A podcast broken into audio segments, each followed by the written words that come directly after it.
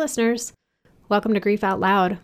Remember the last time you tried to talk about grief and suddenly everybody left the room? Grief Out Loud is opening up this often avoided conversation because grief is hard enough without having to go through it alone. We bring you a mix of personal stories, tips for supporting children, teens, and yourself, and interviews with professionals in the grief world.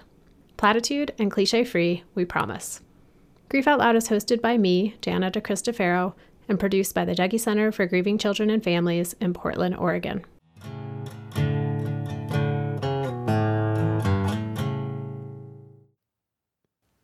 Nine months into this pandemic, the topic of connection is everywhere. With the late fall and winter holiday seasons starting here in North America, the question of how to connect is even more prominent. For those in grief, this grappling with connection is nothing new. Grief can be a super isolating experience. Even in pre pandemic times, when your house might have been crowded with friends and family trying to help, it's easy to feel completely alone. No one can truly know what it's like for you because your grief is all about you, about the unique relationship you had with your person, about where you are in your life, about all the ways you were taught and shown what you're supposed to think, feel, and do when you're grieving. In the isolation of grief, though, there are still times, places, and people we do connect with. Sometimes it's someone we're close to, other times it's a complete stranger, someone we never would have met before grief entered our world. Margot Folks is a skilled connector. When her son Jimmy was diagnosed with a brain tumor at the age of 13, Margot made sure he was connected and supported throughout his treatment. When his brain cancer returned, she connected him with the specialists and the care that he needed. She also worked to make sure he stayed connected to himself, watching as he found his own voice over the eight years that he dealt with the disease. Jimmy died in 2014 at the age of 21. A year later, Margot's mother died of an illness. Facing these two devastating losses, Margot went searching for her own connections, people who could understand what she was going through. When she didn't find what she was looking for, she decided to create it herself. This is how her website, Salt Water, came to be. It is a collection of writings by Margot and others articulating the nuances of grief. Through this work, Margot has found connection, but has also created it for others, helping those in grief feel a little less alone. Margot and I talk about her son Jimmy and what she learned from him about how to be a parent. We also talk about how she answers the question, How many children do you have? and about how she and her husband learned to share space in grief, even though they grieve very differently. Little side note, listeners, when Margot and I uh, originally connected about doing this episode, in the course of our conversation, we quickly discovered that her son Jimmy and I share a hatred of bananas. So, again, Margot making connections. That's what she does so well. Margot, thank you so much for being part of Grief Out Loud today. I'm really excited for our conversation today. Oh, thank you so much, Jen. I'm honored to be here and looking forward to our conversation too. I know you and I talked before we decided to do this interview, and, and you t- you told me quite a bit about your family and about your son. But I'm wondering if you can just talk with us a little bit about your son, Jimmy, and and what was it like being his mother?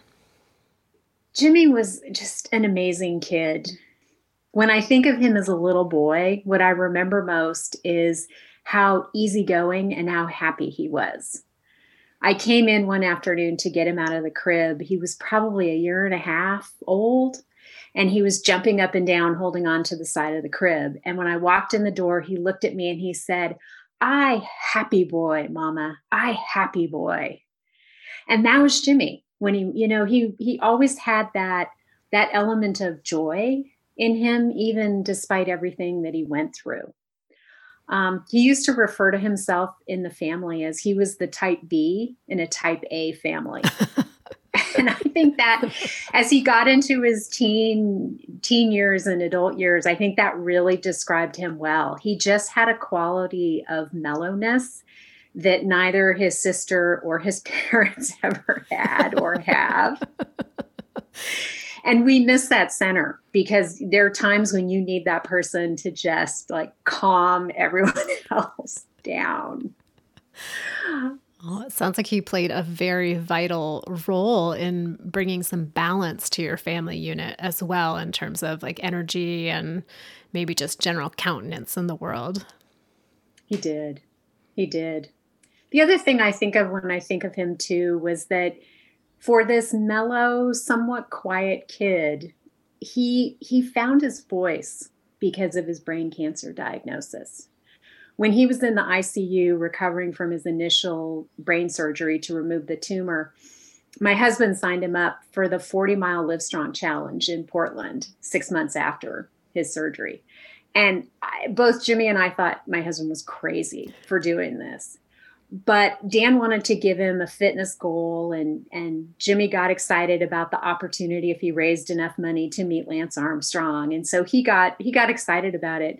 But what was interesting is what really drew him in were the oppor- was the opportunity to meet all these different cancer survivors and to be around people that were going through something similar to what he went through. And it inspired him to start speaking out about his disease, about needing support, needing treatment, about advocating for cancer survivors. He really taught all of us the importance of just quietly raising your voice for what you believed in and taking a stand. Margot, as you're talking about Jimmy finding his voice through his experience of, of having brain cancer, it just reminded me of, you know, today is October 26th, 2020. That's the day that we're recording. And today is actually the one year anniversary of my friend Iden's death. And Iden died of brain cancer as well. And a big part of her process.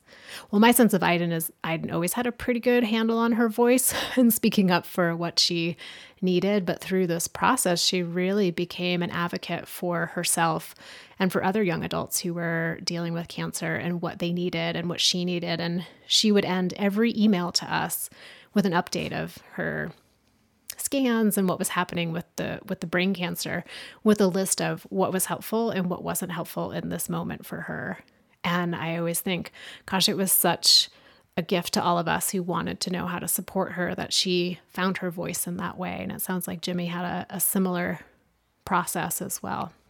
He did. He did. And the other thing that makes me think of too is that he really he found his voice too in advocating quietly for who he wanted to spend time with and who he didn't. And he had this lovely way of he was never cruel or unkind, but he he focused his attention on the people that he loved most and those were the people that he surrounded himself with. And when he was dying he made a list of all the people he wanted to see from really all over the country and in one case all over the world. And when he handed it to me i worried that literally none of these people would be able to come and in and see him. And instead every single one of them came to see him and it just struck me as his mother watching these folks come into the house over two or three weeks is that boy when when you make the people you love most a priority and you choose well who you surround yourself with they will show up for you. And i've never forgotten that lesson. It's it matters who you surround yourself with. And that sometimes it's hard because you do have to gently you know, not spend time with someone who wants to spend time with you, but that it's so worth it. In what way were you? And this is kind of a strange question, but I'm just wondering like, you know, you mentioned that Jimmy was a, a type B personality and a type A family. Imagining that maybe you brought your type A ness to your mothering and wondering how how how did Jimmy challenge you in your role as his mother? That kid was so stubborn. for this sweet, mellow kid, he would just dig in his heels. Um, so I remember when he was in junior high, and this was actually before his diagnosis, he was really slow to do his homework, tried not to do his homework, would do his homework, stuff it in the backpack, and not turn it in. And we got into this battle one night over an essay that he had to write. And I said, Jimmy, you've got to write this thing, and I'm not going to read it and you know give you any feedback until you give me a decent draft. And so we would go back and forth. I would send him upstairs. He'd come back. It would be basically the same draft with a sentence or two changed. and then finally at 10:30 he came downstairs and he handed me a beautiful essay. And I said, "Jimmy, how did you get from this to that?" And he said, "I wanted to go to bed." I realized the little stinker had it in him the whole time to write a really good first draft. He just didn't want to, and he was going to see if he could outweight me and that was my kid. Like he would dig in on something and there was no moving him until he was ready to be moved on something. Do you share his stubbornness? I can at times. yes. It seems like sometimes the biggest challenge are, are, the pieces of ourselves that get reflected back to us in our in our relationships. So Yes, exactly. Exactly. And then, you know, Jimmy was diagnosed when he was 13 and he died when he was 21 and as a as a parent that's a major time of transition as your as your role as a parent from a young teenager to a, an early young adult and i'm curious how did your role or your mothering change with jimmy not only in terms of his developmental progress but also with the course of his illness so, the way that Jimmy's illness progressed was that he was diagnosed, as you said, at 13 with a single brain tumor in the back of his head. That tumor was removed with an emergency craniotomy, and then he went through a year of treatment.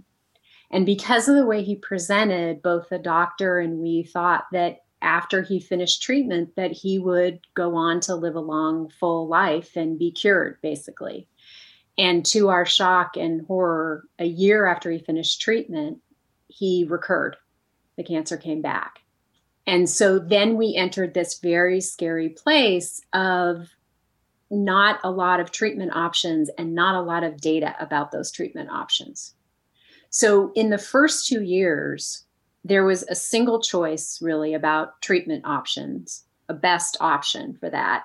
And so in that time, it, my role was really, I felt more about kind of keeping him safe, not making sure he was never alone at the hospital. My husband and I would tag team, you know, being up there with him, checking the chemo bag, you know, watching for fevers, just doing anything we needed to do to protect his health. And then we thought we would be done basically with the whole cancer journey. When he recurred, my role shifted more to be the researcher. For example, I'm the one who did all the medical research about clinical trials, um, supportive therapies. I reached out to oncologists all over the country. And I felt like it shifted more into fighting for him, both fighting to try to save his life, you know, working with the doctors, but also making sure that nothing and no one stood in his way. As surprising as it was even to us there were there were teachers there were professors okay there were a couple of doctors who were not helpful to him and and in fact in some ways you know really got in his way or even could have caused him some harm i became like the proverbial mama bear where i just would not allow that to happen you know i'd encourage him to deal with the situation if he could but if he got into a situation he couldn't handle then uh, you know, I felt like it was my role to protect him and and keep that from preventing him from living as fully as he could. So that was I would say that was really the biggest shift in terms of the cancer. In terms of parenting him, there the best way I can explain that is by telling you a quick story about the first um, Livestrong event we went to in Austin. So the four of us went, my husband, my daughter, Jimmy, and I the one of the keynote speakers that night was a man who had raised a couple hundred thousand dollars in honor of a dear friend of his who had a pretty advanced case of, of brain cancer. And this friend of his that he had raised the money in honor of, John, was there that night. And he was able to go up on stage and give a short talk. And one of the things he said was that he was fighting to live through Christmas and still be alive for the birth of his third child. And it was incredibly powerful and moving to hear this. Jimmy leaned over to my husband and said, After the dinner's over, I want to meet him. So the dinner ended. The two of them made their way to the front of the room. And as Dan got close to John, he could feel this little tugging on his arm. And he turned around and Jimmy said, Dad, I got this. And he pulled Dan back and he went in front and he walked up at 13 and introduced himself to John and had a conversation. That's really how Jimmy came into himself during those 8 years is that he he led and we we took our we took our marching orders from him in many ways about where he wanted to go and what he wanted to do and it was really incredible to watch that come out in him. I'm thinking about the balance between, you know, that role that you played of medical advocate and protector, and yet also mom to a, a boy who's becoming a young man who's stepping into himself and trying to balance space for him to do that while also, you know, being a mom who cares about her kid and wanting to keep him as safe and protected as possible. And and you mentioned um, your daughter Molly, Jimmy's younger sister, and she was 17 when Jimmy died.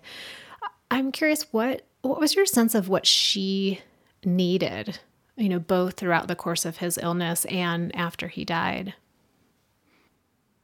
You know, that's a hard question in one way, Jana, because the I think as a as a grieving parent, we are so ill-equipped to support our surviving children and we we were in Portland when Jimmy was diagnosed and for the first years of his treatment but we moved to California when he started college and down where we live in Sacramento there is no there is no Dougy Center to su- provide support. So I don't know that Molly got the support that she needed. I think she had to, in a way, she had to create it on her own. When she was when she was really little when she was 9 when he was diagnosed she knew that he had this this brain tumor. She knew he didn't feel very well some days but we really tried to insulate her from what was happening. Again because we had this idea that he would be done it would be over. You know she should just play with her friends and go on with life and not worry about side effects and the kinds of things we were worrying about. But when he recurred uh, we realized that she needed to be part of the team, that she needed to be more actively involved at an age in an age appropriate way with what was happening for him. And I think that Livestrong, Jimmy's involvement with Livestrong, um, our family's involvement with the Children's Cancer Association was hugely helpful because there were grown-ups reaching out directly to Molly and connecting with her that could provide support that Dan and I didn't always have the bandwidth to provide. She became, in the way that Jimmy came into his own, she really came into her own too. So, for example, after Jimmy died, she wanted me to find a sibling who was grieving to connect her with so she could get some idea and perspective on what she was dealing with. And I wasn't successful in doing that. And sometime later, I made I brought it up, and she said, "Oh, it's okay, mom." She said, "I connected with our friend Bart from Livestrong, who's in his 40s but had lost his brother." And she said, "We've been texting with each other," which I thought was both just admirable and and very Molly like. um, and so, you know, I don't know that I was that helpful to her. I tried. I really, really tried, but I, she really took ownership in a way of her own her own healing. From what you're describing, it sounds like you raised two very independent, free thinking, problem solving, self starting kids. Yeah. Well, some of it I think is dumb luck in a way. I mean, and some of it honestly was the cancer because you can't parent in the same way.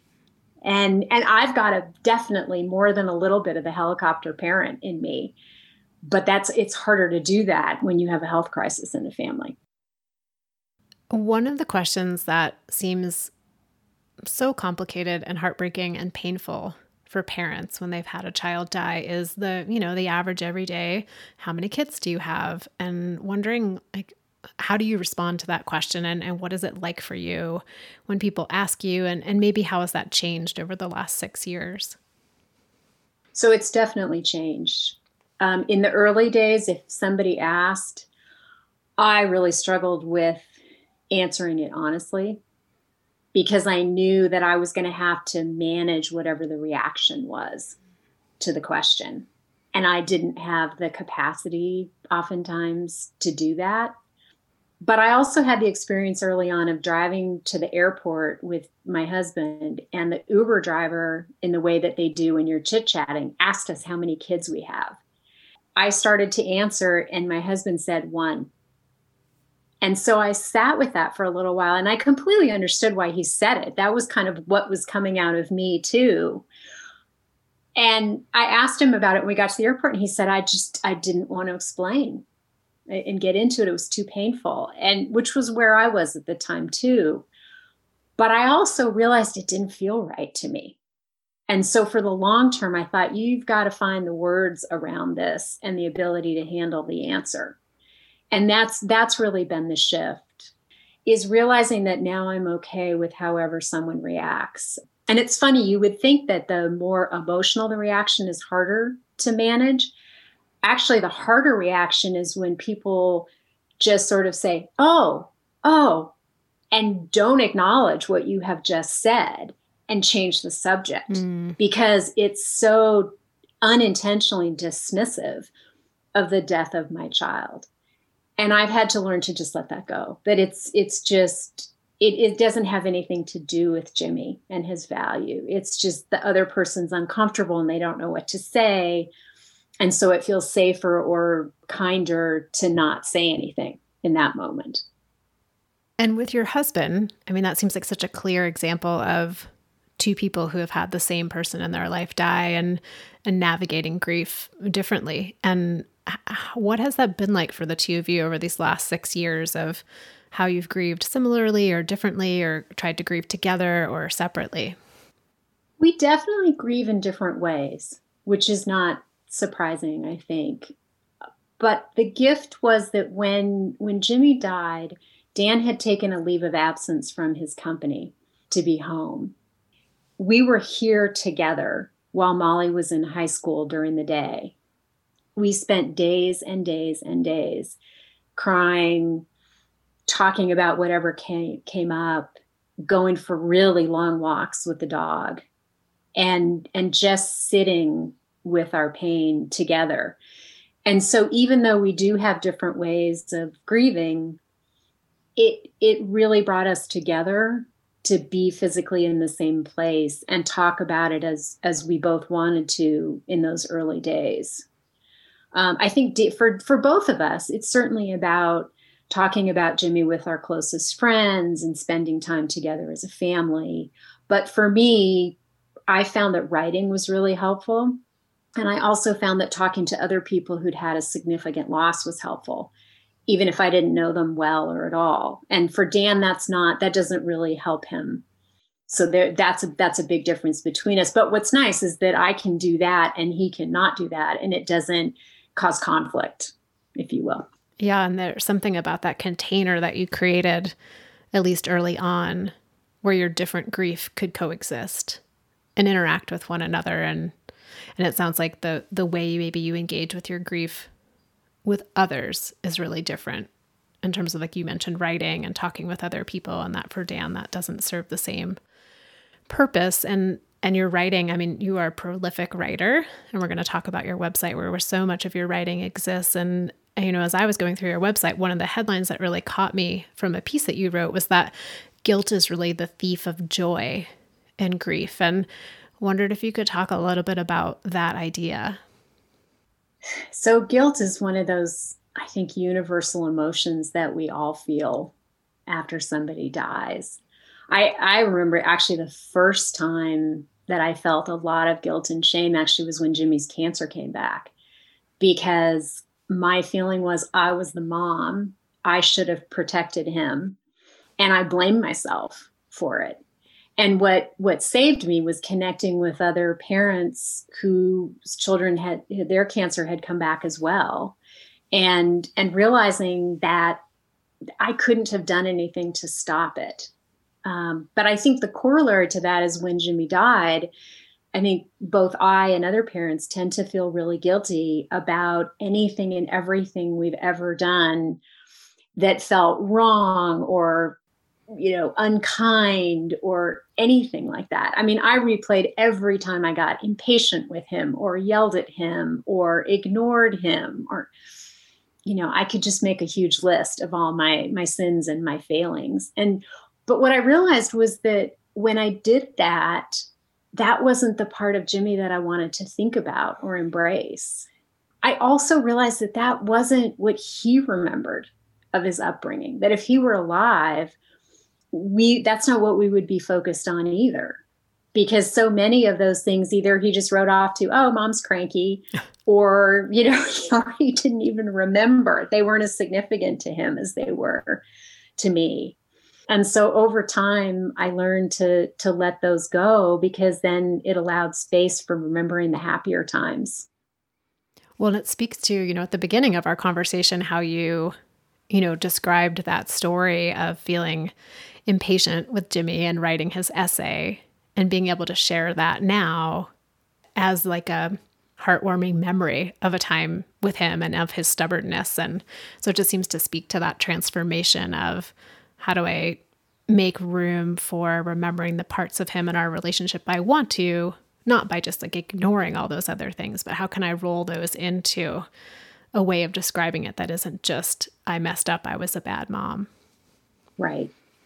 Exactly. Exactly. I also thought about if I had known that Jimmy was going to die, what would I have done differently? And so, of course, the initial answer is, oh, I would have been perfect. I never would have lost my temper. I would have been, you know, the most amazing mom ever. But I also would have been like a crazy person because I would have known what the outcome was, right? So I would have exhibited a whole different set of irritating, annoying behaviors that would have driven him nuts.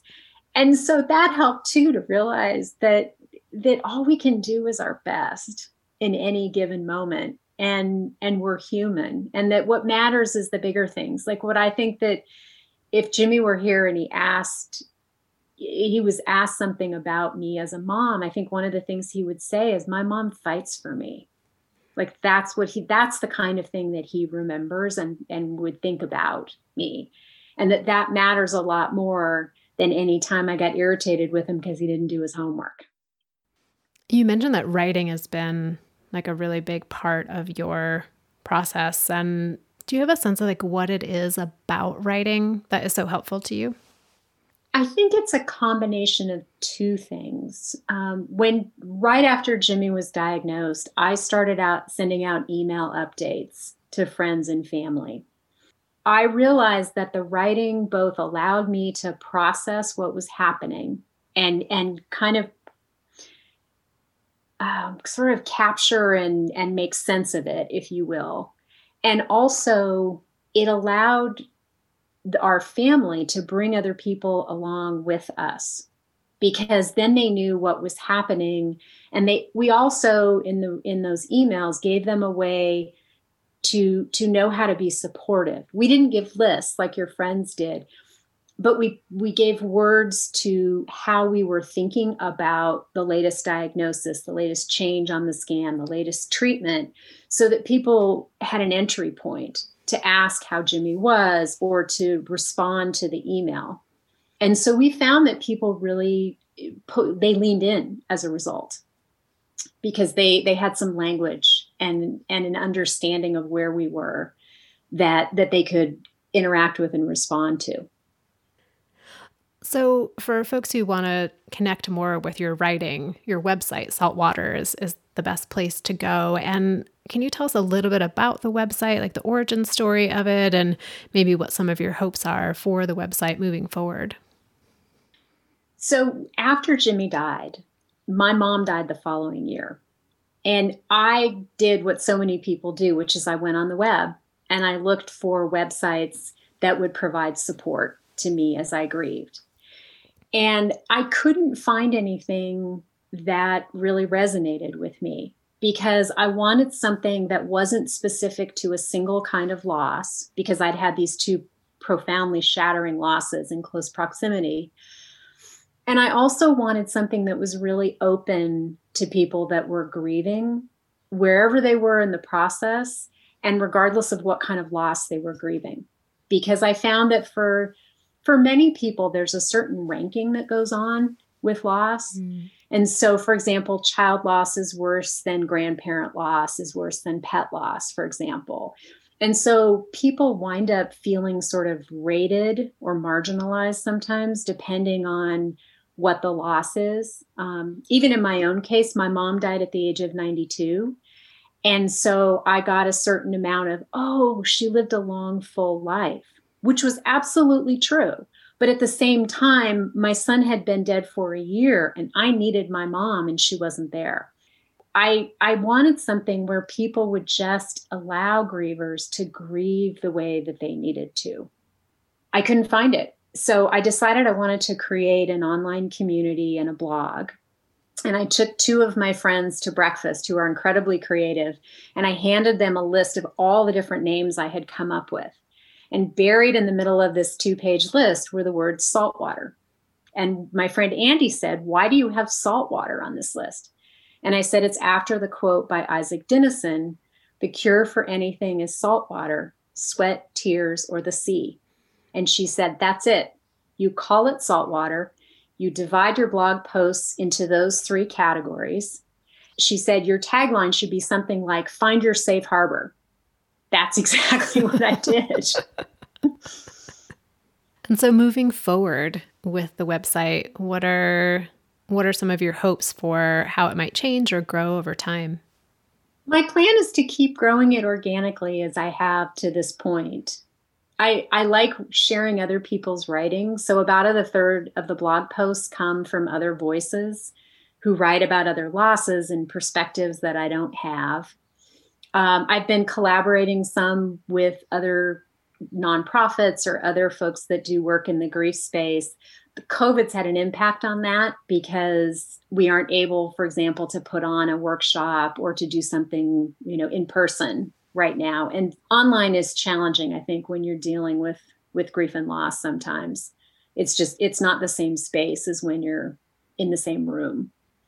But i've been doing some speaking um, i've been sharing some writing in different places my plan is just to continue to to expand saltwater's reach one of the things i like about it which was really important to me is that the website is neither a for-profit or nonprofit and there's no solicitation of any kind. So it really creates a space where folks can interact in whatever way they want to, and no one will bother them.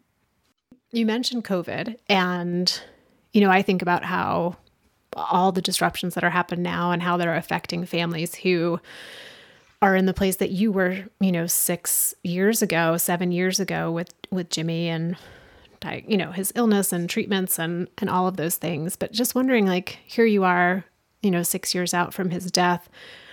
How are you? How are you being affected by COVID and its disruptions in your grief and in the ways that maybe you have found to carry your grief?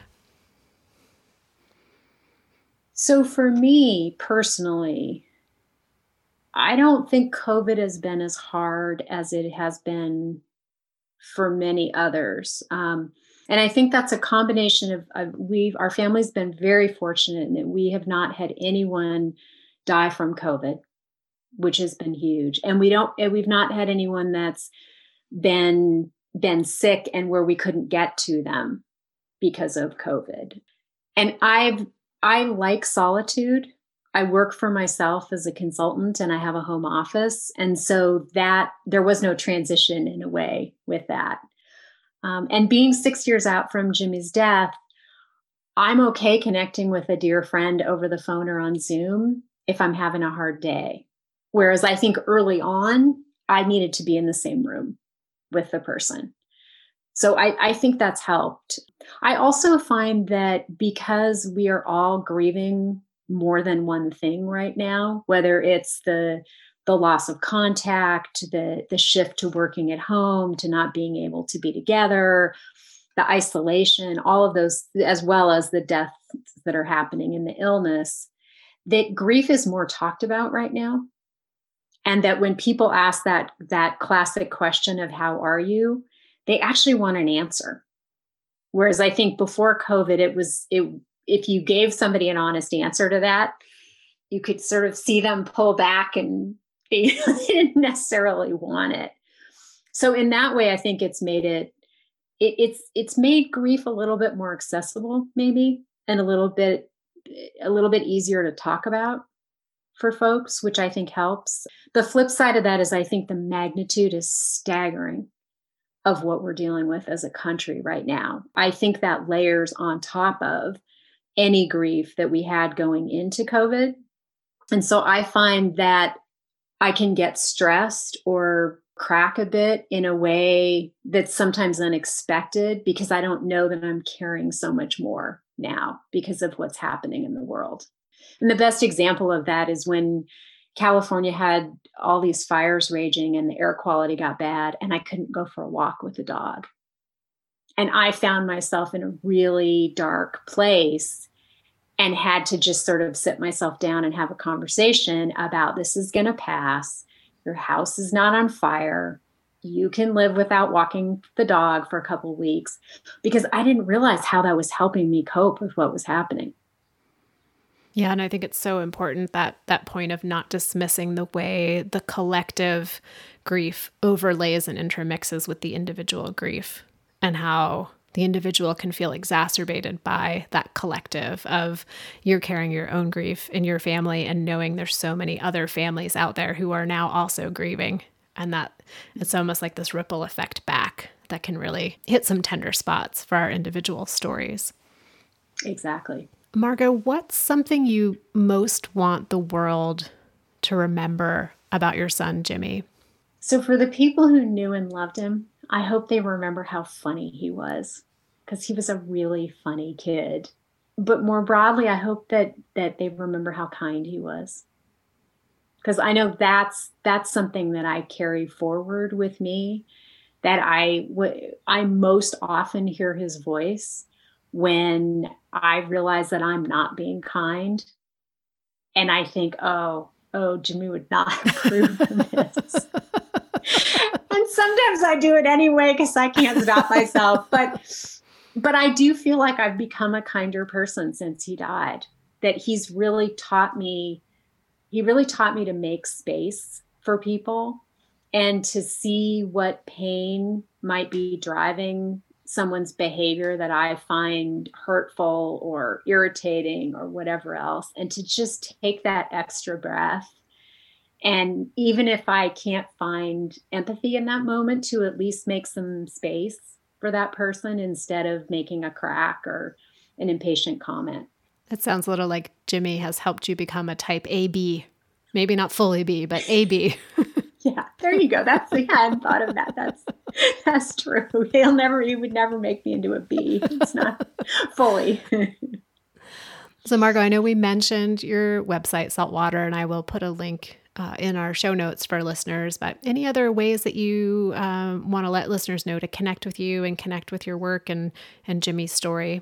I think that the website is great. Also, Saltwater has social media on Instagram and Facebook that I'm active on as well. And I think it's finding kind of the best way for each person to connect. Um, sometimes it's connecting directly with me. Sometimes it's about me putting someone in touch with another person who's who's experienced the same loss. Um, sometimes for folks, it's it's writing um, something for saltwater. We also I also do themed months. So, for example, in November, I'm going to do a whole month's worth of posts on grief and food because there's so much about whether it's cooking with someone you love who's died or making a recipe that maybe your mom made and you loved. I think there's a lot of connection and interaction between grief and food. Um, and then in December, we'll do a series on surviving the holidays without a loved one. And then in January, I do a whole series on tattoos that people get after someone's died. And so for all of those things, I, I welcome and encourage folks to submit, whether it's a photo or a story about about something to share.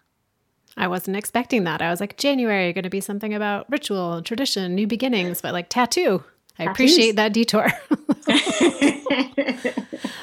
Well, listeners out there, I really encourage you to check out Saltwater to connect with Margot. I learned so much about Jimmy and about his legacy from from visiting that website and reading the blog post. So I invite you to do the same. And Margot, thank you uh, for being here today, for talking with me, for for sharing with the world about Jimmy and about what he meant to you. Thank you so much. It's always a joy to get to talk about him.